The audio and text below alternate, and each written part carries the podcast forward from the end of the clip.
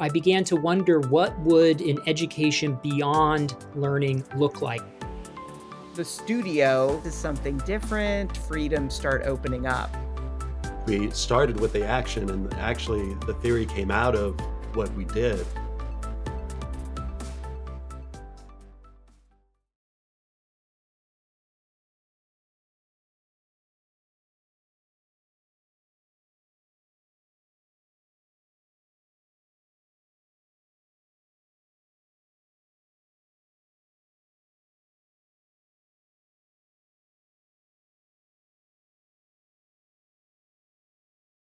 Hello, my name is Peter Hyland, and I am a co author of Studious Drift Movements and Protocols for a Post Digital Education, as well as director of the Onset Institute for Education in the Visual Arts and Design at the University of North Texas.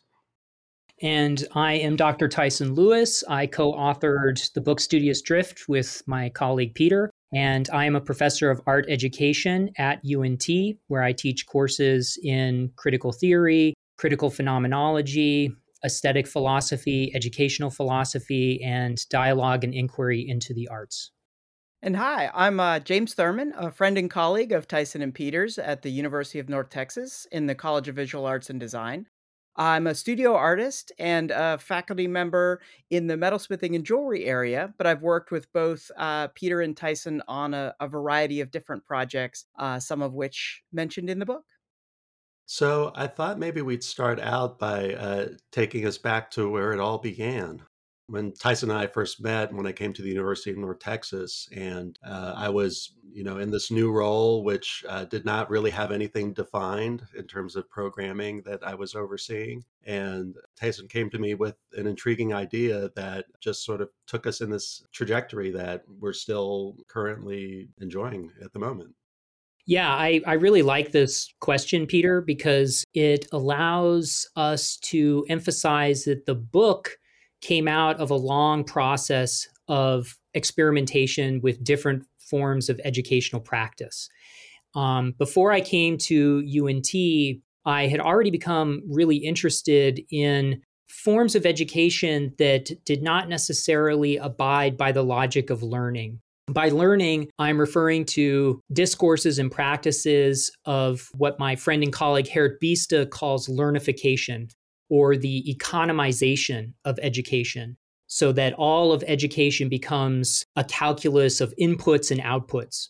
In fact, when Peter and I refer to learning in the book Studious Drift, we push this claim even further and we, we try to argue that learning has become a kind of metaphysics of late capitalism. And by that, we just simply mean that learning has become the lens through which we interpret everything that counts as education. So if one cannot calculate the inputs and outputs going into an educational relationship, then it simply does not count as educationally relevant and might even be miseducational this means that from our perspective that the language of education has become impoverished basically and that marginal or minor practices that fall outside of this economization model are no longer discussed uh, they're no longer seen as relevant so I had already been thinking a lot about this, but I, I began to wonder what would an education beyond learning look like? How could we actually enact it? How could we make it come to life?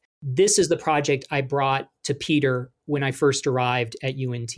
And this was really the underlying goal of the first symposium that we hosted called Education as Experimentation and it took place in 2017 at the University of North Texas. And for this event, we asked scholars, designers, philosophers, artists, art educators, museum educators. We asked them all to write short protocols or rules of engagement that would explicitly try to interrupt, suspend, or render inoperative the discourses, practices, or materials or technologies of learning of learnification. And we didn't know really what would happen at this conference. And afterwards, it was actually quite challenging to assess it because any form of assessing its success in a way would turn it into a learning event. We'd be asking questions like, well, what did people learn? And then that would fall into the trap of the economization of learning and, and, and, education. So, how do we even talk about what happened? And the people at the event also didn't seem to really have a language for what happened. In fact, on the final day, somebody in the audience raised their hand and said, well, I don't know what actually happened here, but something happened. You know, and that really seemed to be pretty accurate. And so, since that initial experiment, Peter and I have been wrestling with a way to frame the fundamental problems or questions that came out of that first event. And that sort of led us to the second iteration of the event, which we called Studio D.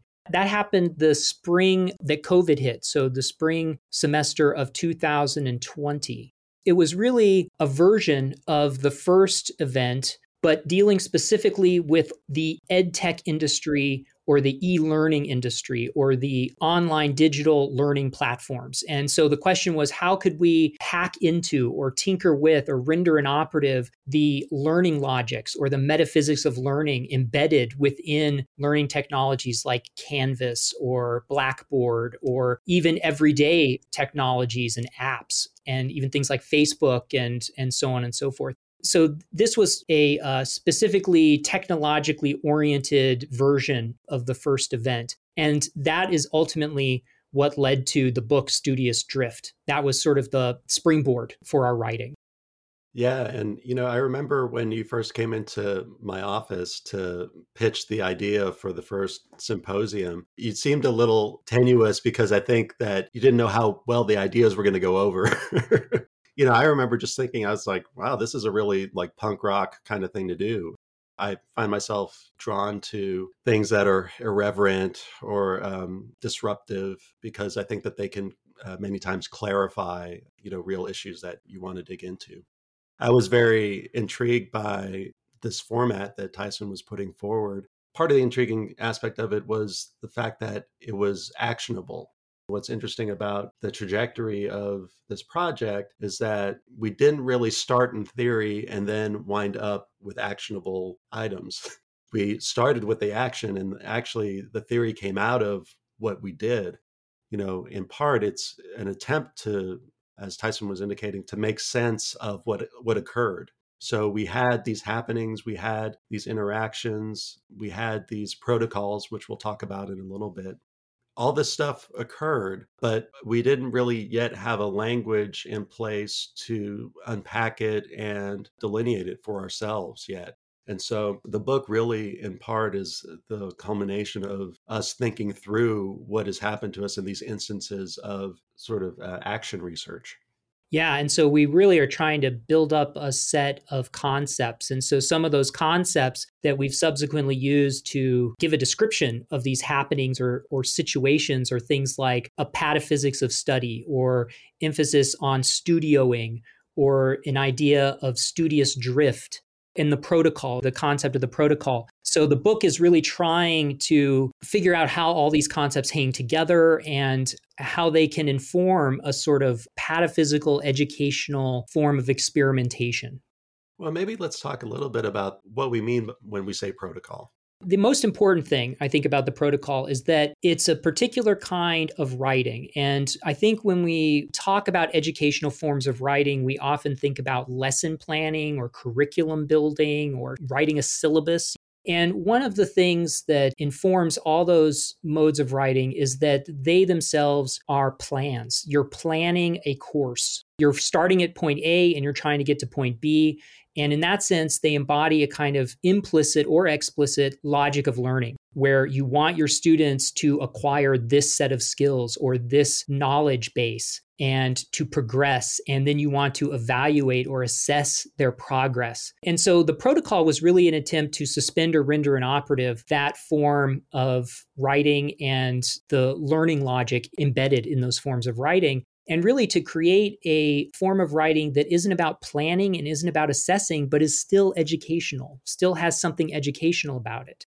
When we initially gave the charge to come up with protocols, we really only gave three basic instructions. And that was one, the protocols have a minimalistic aesthetic. So less is more. Um, don't make them overly complicated. Secondly, the protocols should be able to be enacted by the largest possible audience. They should be as inclusive and as public as possible. They should be a set of rules that should be able to be held in common, whether or not you're, for instance, in a university.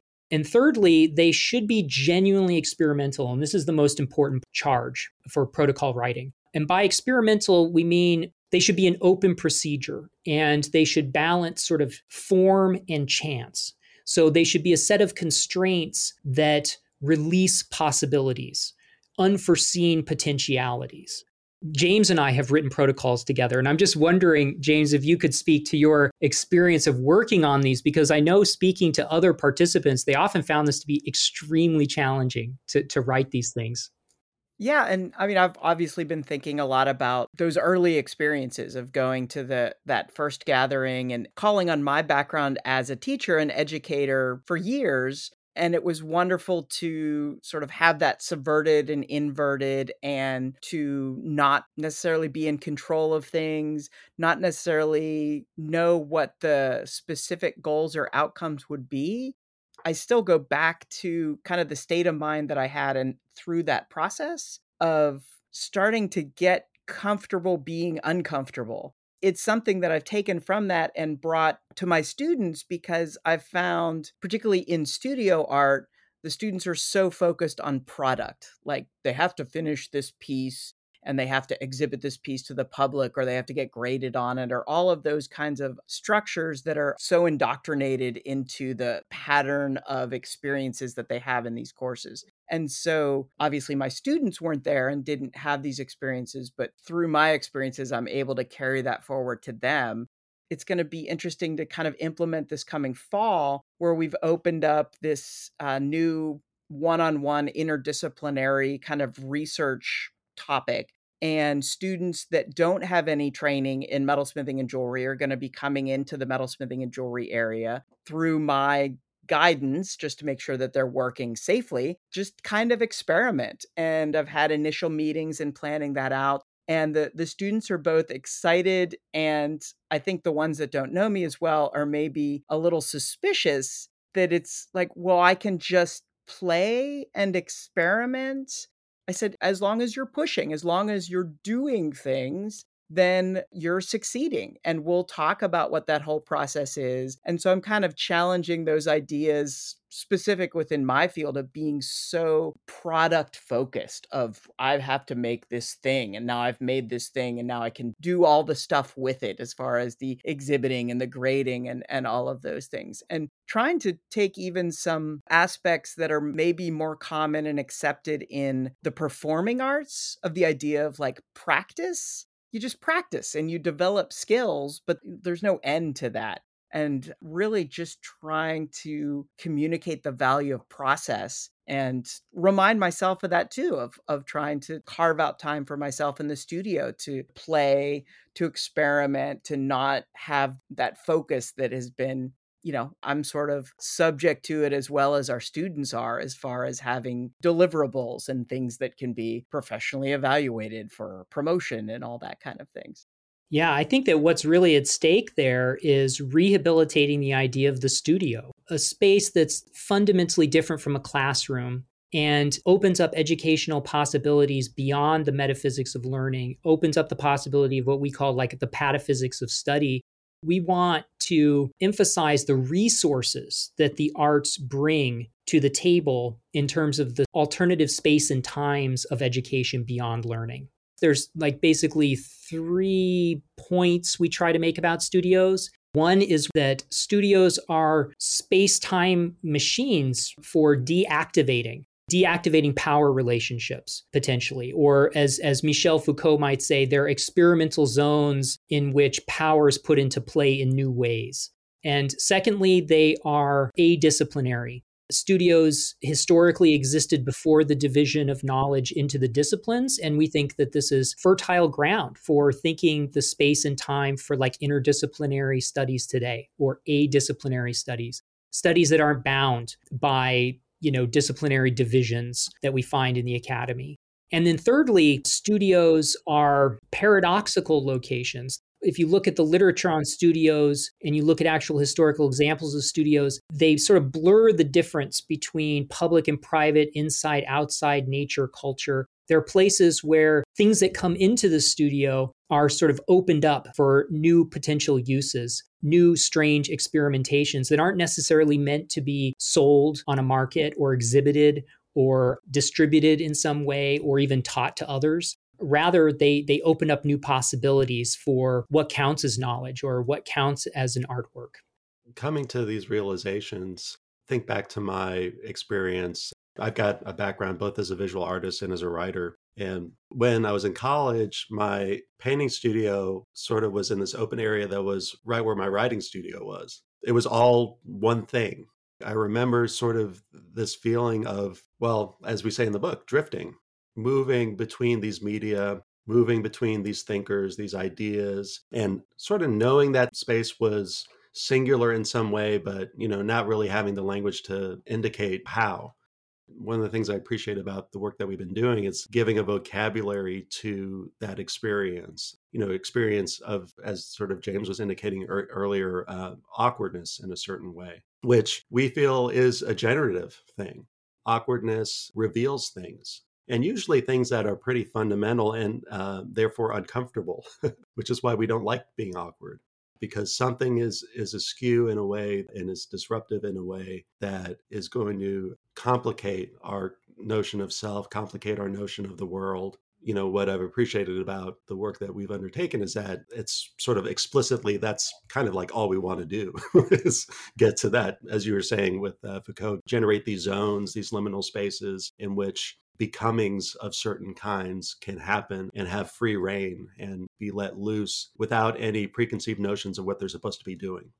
Yeah, and I think the protocol is a technology that enables us to do that. Like sometimes to get outside of yourself, you have to use techniques. If you sort of write down a protocol or a set of rules for yourself, this can almost open the self up to possibilities that the self might otherwise find too awkward to engage with. But the rules sort of give you an excuse to to test things out. The constraints do not limit the freedom of the studio but actually are the fulcrum of the freedom that you find in a studio. They make moves possible. They sort of introduce weird uncanny swerves into one's practice for instance if we have in education safe spaces and brave spaces, I think Peter and I are trying to argue for awkward spaces as educationally generative, and that the studio is a space that embraces awkwardness and generates it. Awkwardness, simply put, is living a life of risk taking where the norms are suspended, where you don't have the social rules guiding you. You don't have the safeguard of knowing what's expected it's hard to get yourself into a space of being comfortable with uncomfortability, of engaging in unprofessional activities or unproductive activities or unpractical practices, right? Or impractical practices. So that's sort of one of the struggles, I think, of the studio is how, how to open those spaces up and then sustain them. You know, we talk about it in the book as uh, being an existential risk part of the things that are put at risk are your notion of your identity, your notion of authenticity. All of these things are meant to be taken apart in these zones that are created. It is a very sort of visceral thing. Your sort of mode of thinking is on the line. So, getting to that risk is, I think, a fundamental thing that we want to try to achieve. And the protocols are, in some ways, handrails to get us there. I think it's so interesting. And James, I have to make this comment about where you are right now. I think it actually describes very well the space of a studio. Well, sure. So just out of necessity, having to to find a place that would be a good, quieter place for recording. It's a uh, converted sunroom of my house, which functions. Both my wife and I are metalsmiths and jewelers and artists. And so this space functions as a combination home office, storage room, material and tool availability, craft supplies, shipping materials. So there's pieces that are finished that are maybe on their way out to the world. There's photography space for documenting that before it happens. It really is a catch all, unnameable space. We are fortunate to have a, a studio studio kind of behind our house, but this space is sort of one step removed from it where it's it's a support space to the studio. So the studio has all the kind of more traditional tools and materials and all of those things. And then this space, we can't really even settle on a name for it. It's kind of an, a wonderfully unnameable space because its function is constantly shifting based on our day to day needs and it has that ambiguous fluid purpose that best embodies kind of an ideal studio that even challenges sort of its own rules of what you might consider. Like day to day, my wife and I don't consider this our studio, even though a great amount of creative activity happens within this space. This is just what we use for what we need it to be. And I think that that's kind of probably most in line with concepts of studio within the book. Yeah, I, I just love this because it's, it's like the studio of the studio. you know, it's sort of like the weird remnant space that's uh, so liminal that it's even misrecognized as a creative space at all. Sort of junk room, creative room. In the book, we talk a lot about uh, the Alchemist studio. And historically, the depictions of the Alchemist studio throughout art history were used, in a sense, to, as a warning to the audience. Like the audience would look at these images and they would be chaotic but in a way, those spaces, the most discarded spaces, these minor spaces, are the ones that Peter and I feel are full of the most studious potential it's something interesting I've noticed in the past when I worked a lot more with first year students, their kind of acclamation to this new form of classroom, where certainly the vast majority of them had art classes in K through 12 before starting college and, and things like that. But as they became more personally invested in, I'm an art major now, and this is the room where I do all that creative stuff, I think they started having some of those feelings. And I still see that even as they specialize, like even as they come into a declared major like metalsmithing and jewelry or something, they still have this push and pull where the studio slash classroom, okay, it's both that classroom with all that kind of baggage and, and traditional hierarchies of teacher in power and all those kind of things. But then it's also the majority of time that they're in that space is not in class. They're coming in outside of class time and they have their workbench that is assigned to them. So this becomes this very personal space. I think it's constantly morphing for them. And I'm hoping in that experience that as they move out into the world, they then create their own physical spaces that that have that malleability of function and creativity and exploration. But I see that even in their first year starting where there's this mix of like, all right, well, this isn't my classroom that I've grew up with. Now this is this is something different. I don't have to sit in this particular chair if I don't want to. Like these freedoms start opening up up. And I'm hoping that, you know, despite all the other structures that we do have to deal with within a university, that they can start experiencing some of that questioning and fluidity of experience within those spaces. And and I know that happens maybe later in the evenings when faculty and staff aren't around as much, but they're still being productive and they're still making things and being creative and forming their own communities within that experience. Yeah, I'm really interested in, you know, your observations, James, about students' conception of space these days. You know, one of the things that we talk about in the book is our discovery during Studio D, once we entered into the pandemic phase and people were submitting things, you know, students were working in these different spaces um, out of necessity. So all of a sudden their bedroom and, you know, literally their bed becomes their studio or becomes their office we all felt this in one way or another um, as we went remote you know and this sort of connects to uh, what we talk about as the post digital in the book. In some sense that what we're doing right now uh, you know we're recording audio but we're also seeing each other via these screens. And so we're bringing the external into an interior but the external that we're bringing in is somebody else's interior as well. So there's all of these weird fittings together that are happening. And I'm wondering if, you know, do you think that the necessary relocating that the pandemic threw our way, has that changed the way that students think about studio spaces at all? Do you see that coming out in any way? Yes, in many different ways. And I've been thinking about this a lot as we've started to transition and return back to more typical kind of spaces that we are working in before. I teach both in person in the, the studio classroom with metalsmithing and jewelry students, and then also online. The online course is a more for all art majors about professional practices. But I noticed that the students are more confident in their ability to basically problem solve. So they got through this they got things done and they were sort of forced to come up with ways of accomplishing these that were more independent than typically happens during their educational experience. I think when they graduate, they're sort of thrown out into the street like, all right, you've had access to all these wonderful tools and spaces, and it's been great working with you, and you did some great stuff, and good luck out there. Bye.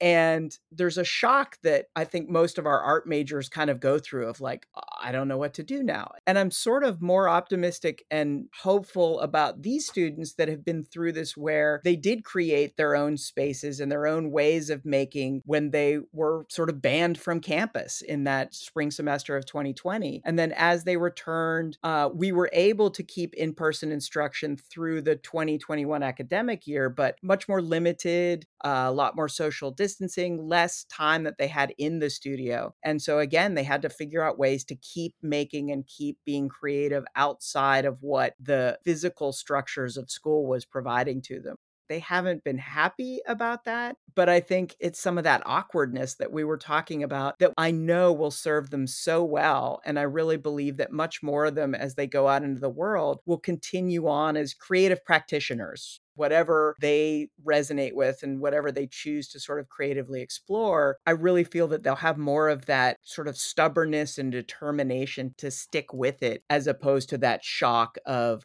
oh, well, I can't go to those studios on campus anymore. And so I don't know what to do. And it's just too hard. And so I'll go get a day job or, you know, something like that. I'm interested to see how, as they start becoming alumni, what will happen for them and, and how that'll evolve.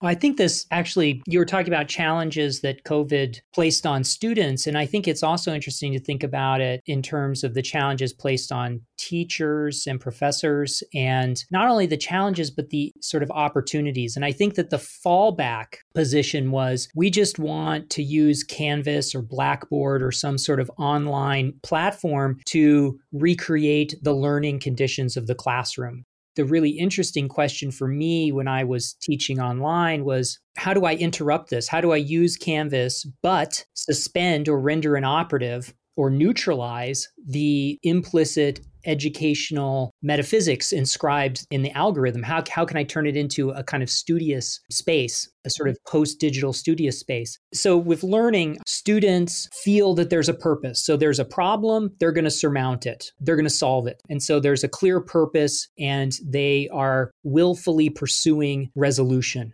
I think that that's the quintessential sort of phenomenological experience of learning is that sort of there's the problem, I have the skills to cope with it, and I did it. And I can look back and assess my progress. I can feel growth. I can feel my development through that process. And I think that things like Canvas are scaffolded to, to, to support that. I think on the flip side, there's just the internet, which is, you know, no purpose. It's like a sense of lack of purpose. This is why we all watch cat videos for endless hours, or, you know, it's just like endless streaming or what Peter and I call browsing, right?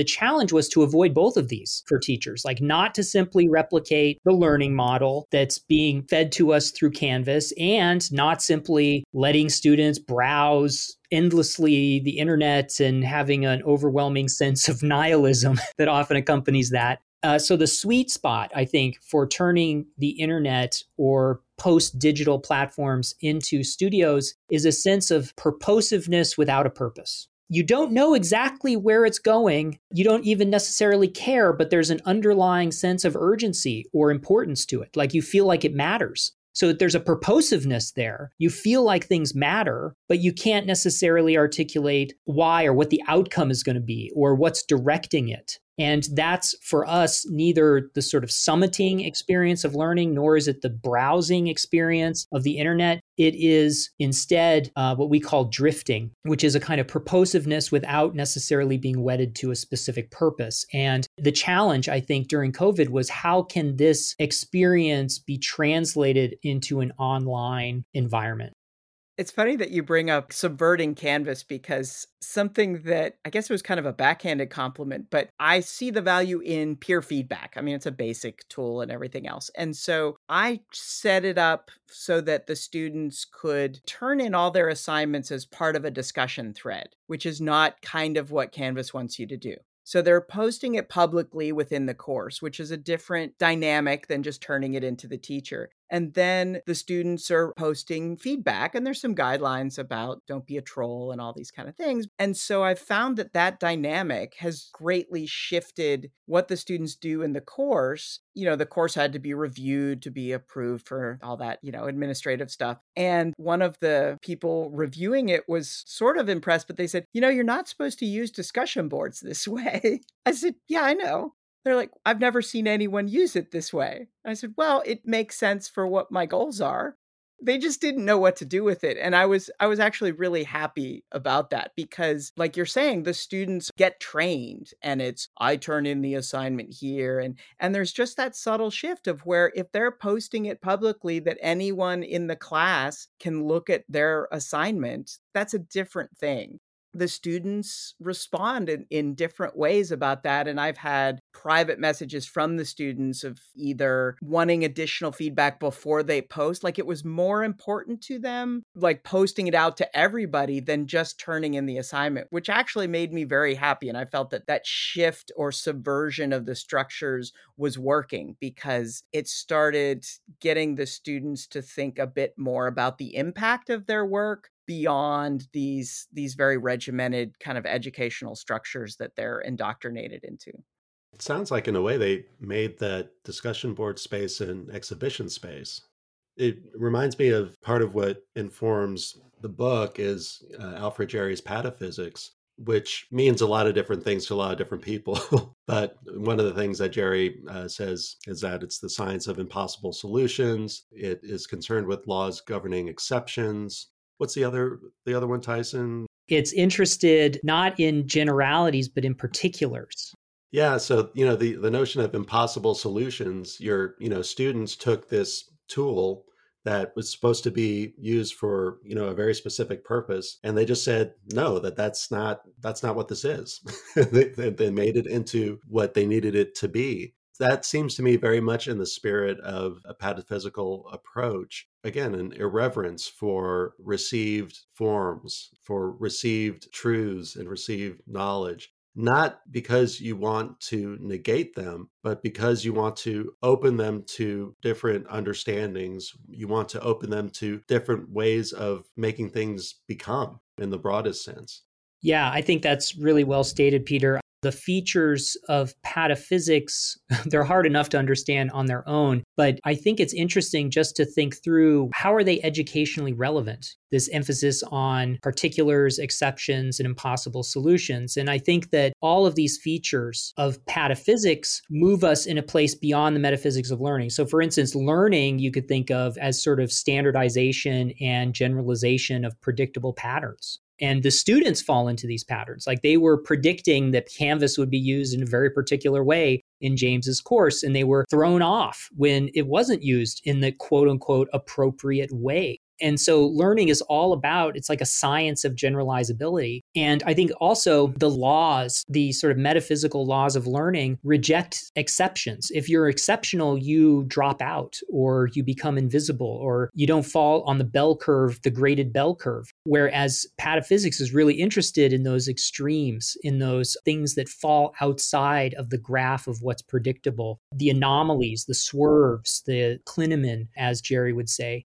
Thirdly, this idea of impossible solutions is so interesting because education, we want to say, is all about solving problems. We want to say it's all about solutions, you know? But in a certain sense, it's, you know, Jarry's idea of impossible solutions pushes us to the very edge of our imaginations about what does a solution look like? You know, it pushes us beyond pragmatic, real world solutions towards a horizon of new possibilities that might not look feasible within the given common sense of a situation. So you might have to find very unusual, anomalous, quote unquote, solutions to a situation. I think that pataphysics encourages us to take these up as educational charges and to experiment with them. And the experiment, I think this is also important to note, James, with your example. The experiment might be quite small. Sometimes very small things introduce that swerve, introduce that, like it, you set up a protocol there. It was a very particular protocol that created a certain kind of awkwardness that generated outcomes that people were not expecting. So you introduced a swerve into the learning technology of Canvas. And I think that it's important to pay homage to those small things sometimes that teachers can do to open up that pataphysical dimension within learning.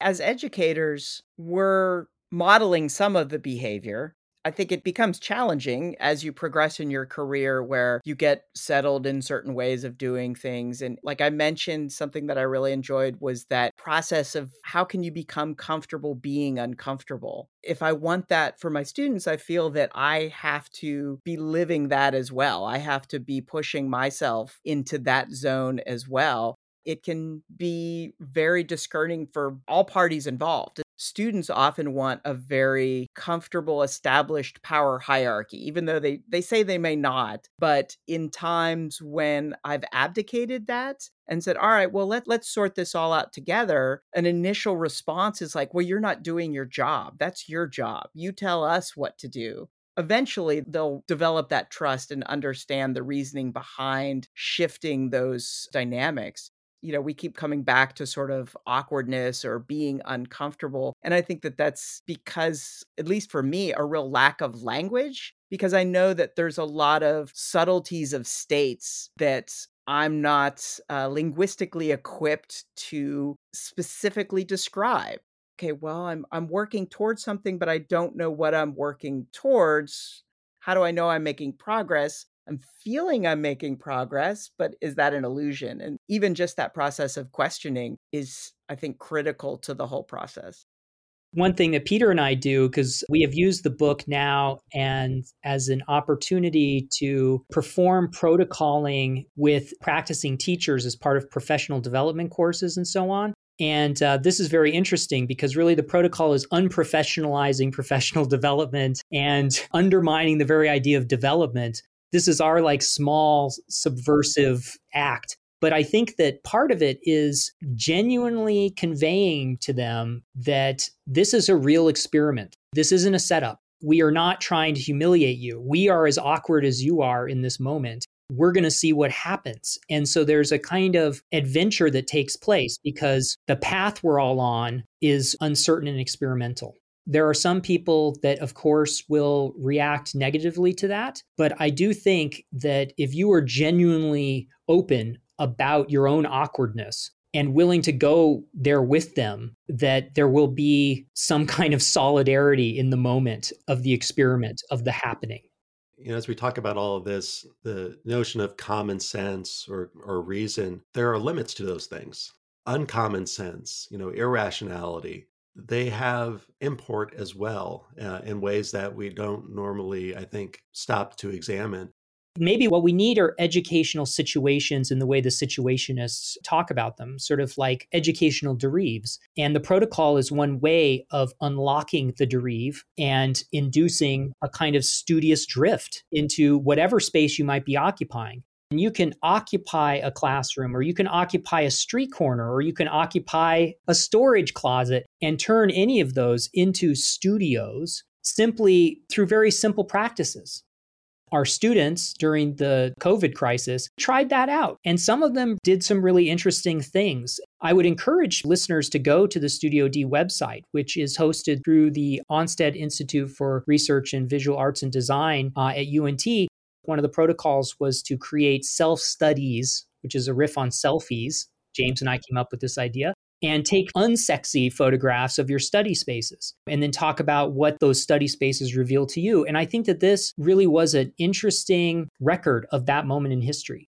And I love the idea of shifting studio to a verb. Like there's something really critical and important about that. I think I mentioned earlier about certain things about practice that's a part more of the performing arts and not as public a part of the visual arts. By turning the studio into a verb, it gives an, an activity or a, a trajectory or a vector to it that is very different from the typical concept of it as a specific place.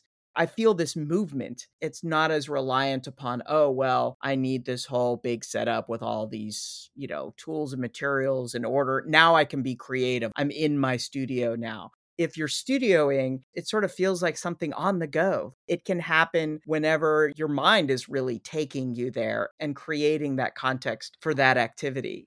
That was something from the book that continues to resonate with me. And I try to keep that with me just as I go about my daily life. It's much more a mental space and context as opposed to a physical one.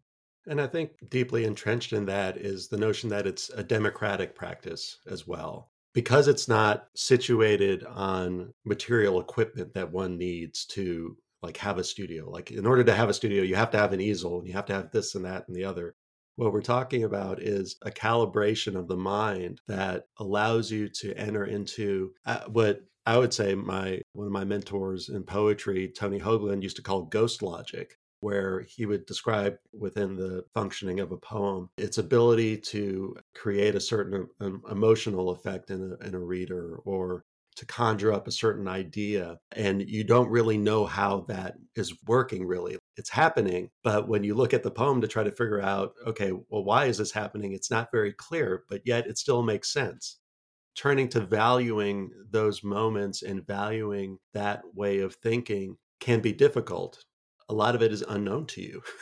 They're the parts of yourself that are not as clearly defined. They're the undercurrents that inform your thinking throughout the day, but that you don't typically turn to. What we're trying to advocate for is a conjuring up of, of that state. Yeah, I like the verb conjuring too. It's like democratic, but also esoteric because you can't necessarily explain to somebody what's happening. You know, you are running into a studier or a real studious person or somebody studioing when you ask them, Hey, what's going on? What are you up to? And they're like, I don't know exactly how to describe it to you. Or like, I, they're always in the middle, right? They're never at the beginning or the end of something. They're always sort of circulating, drifting around where they find sort of potentialities. There's something difficult to describe about it. It does have a kind of ghost logic. And then also, studioing, I think, is somewhat opportunistic and fugitive. You can sort of steal studio time or steal studio spaces by occupying liminal spaces in your house or a closet on campus or wherever it is, you know. Harney and Moten have this concept of the undercommons, and I think that it shares a lot in common with the idea of the studio as a kind of fugitive study space that's shared in common with other studiers. Something that's happened to me recently that I'm thinking has a connection back to the book. So I was working in a more typical traditional way in my studio on this piece, and it has a deadline and so on. I had some shifts in what I wanted to do for the piece and I didn't physically know how to get it to work, which is not a place I expected to be after, you know, I've been a maker for decades, you know, 20 plus years. I've been in the studio making things and I'm pretty good at making certain things. And I never expected this point in my development and career to still be challenging myself that way and still not have answers I thought it would be honestly kind of like less interesting. I sort of imagined like, oh, you get later into your career and you just kind of do the same thing and you get known for that and whatever. And I am so happy that I went through that process. And I think my involvement with this book and Studio D and the the gathering and all those other aspects, I think led to that. And I'm hoping that that repeats for me in my studio practice because sometimes these things feel disconnected and disparate. Like, oh, okay, let's go do this thing over here, and I'll go back to my studio and do my thing over there.